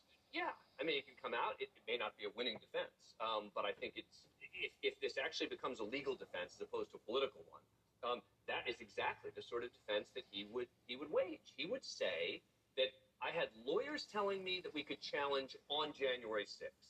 I had people in these various states who were eyewitnesses, who'd seen things happen, etc. The problem for him, I think, will be on some of the statistics that he was providing, right? Where was he coming up with the numbers, for example, of you know 205,000 uh, or whatever, uh, you know X number of dead people voted. Now, my guess is he'll be able to link it back to somebody, right? I, I, I presume he didn't just pick numbers out of thin air. That somebody said to him, "Well, we think that there could be an argument of up to X thousand numbers of, of uh, dead people who voted, etc." Um, it's a defense. It may not be a, a winning one because of the number of people who were telling him it's not true. And isn't there an expectation when you're the president of the United States that you have access to the right? We're here. And, um, we should what- kill what um, Pierre Thomas's microphone, please, guys. I can hear him getting ready for world news uh, while we're on the air during this special